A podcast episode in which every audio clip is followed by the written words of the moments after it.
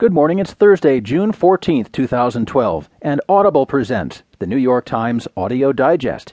Here's what's making news on the front page this morning. Campaign aid is surging into eight figures. Copters in Syria may not be new, U.S. officials say, and how broccoli landed on Supreme Court menu. In this morning's national headlines, church battles efforts to ease sex abuse suits. In good health, thank your 100 trillion bacteria.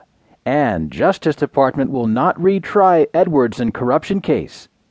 In this morning's financial headlines, proud JP Morgan chief apologizes for loss. After contrary closings, insider case goes to jury. And cable TV's curbs on data come under federal scrutiny. There will be more business stories, more national and international news, too a roundup from the sports page, and the opinions of New York Times columnist Nicholas Kristof. Now, from the editors of the New York Times, here are the stories on today's front page. The top story is titled Campaign Aid is Surging into Eight Figures. Even in a political season marked by unprecedented levels of political spending, Sheldon Adelson stands alone. In recent days, Adelson, a billionaire casino owner, and his wife, Dr. Miriam Adelson, have given $10 million to Restore Our Future, a super PAC backing Mitt Romney, people with knowledge of the contribution said Wednesday.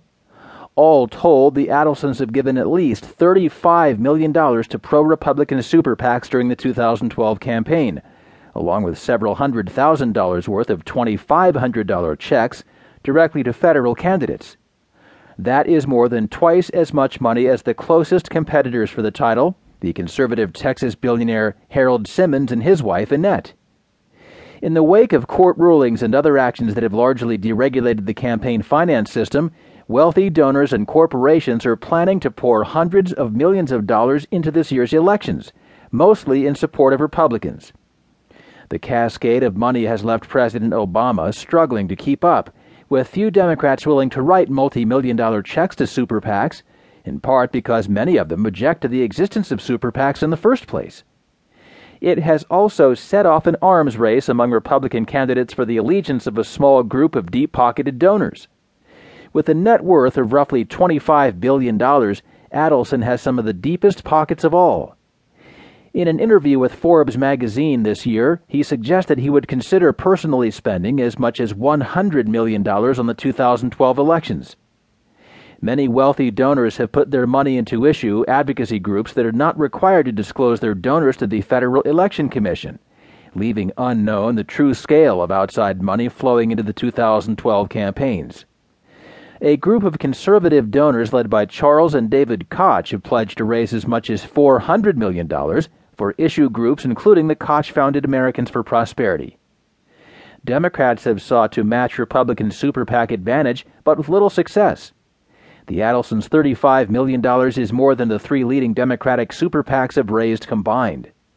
The top donor to Democratic super PACs is Jeffrey Katzenberg, the studio executive, according to the Center for Responsive Politics.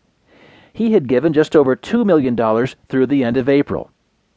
For the conservatives backing Mitt Romney, these multi million dollar investments are small pittances compared to the return they'll make when their industries are deregulated and their tax cuts even more than President Bush prescribed, said Bill Burton, a spokesman for Priorities USA, a super PAC backing Obama.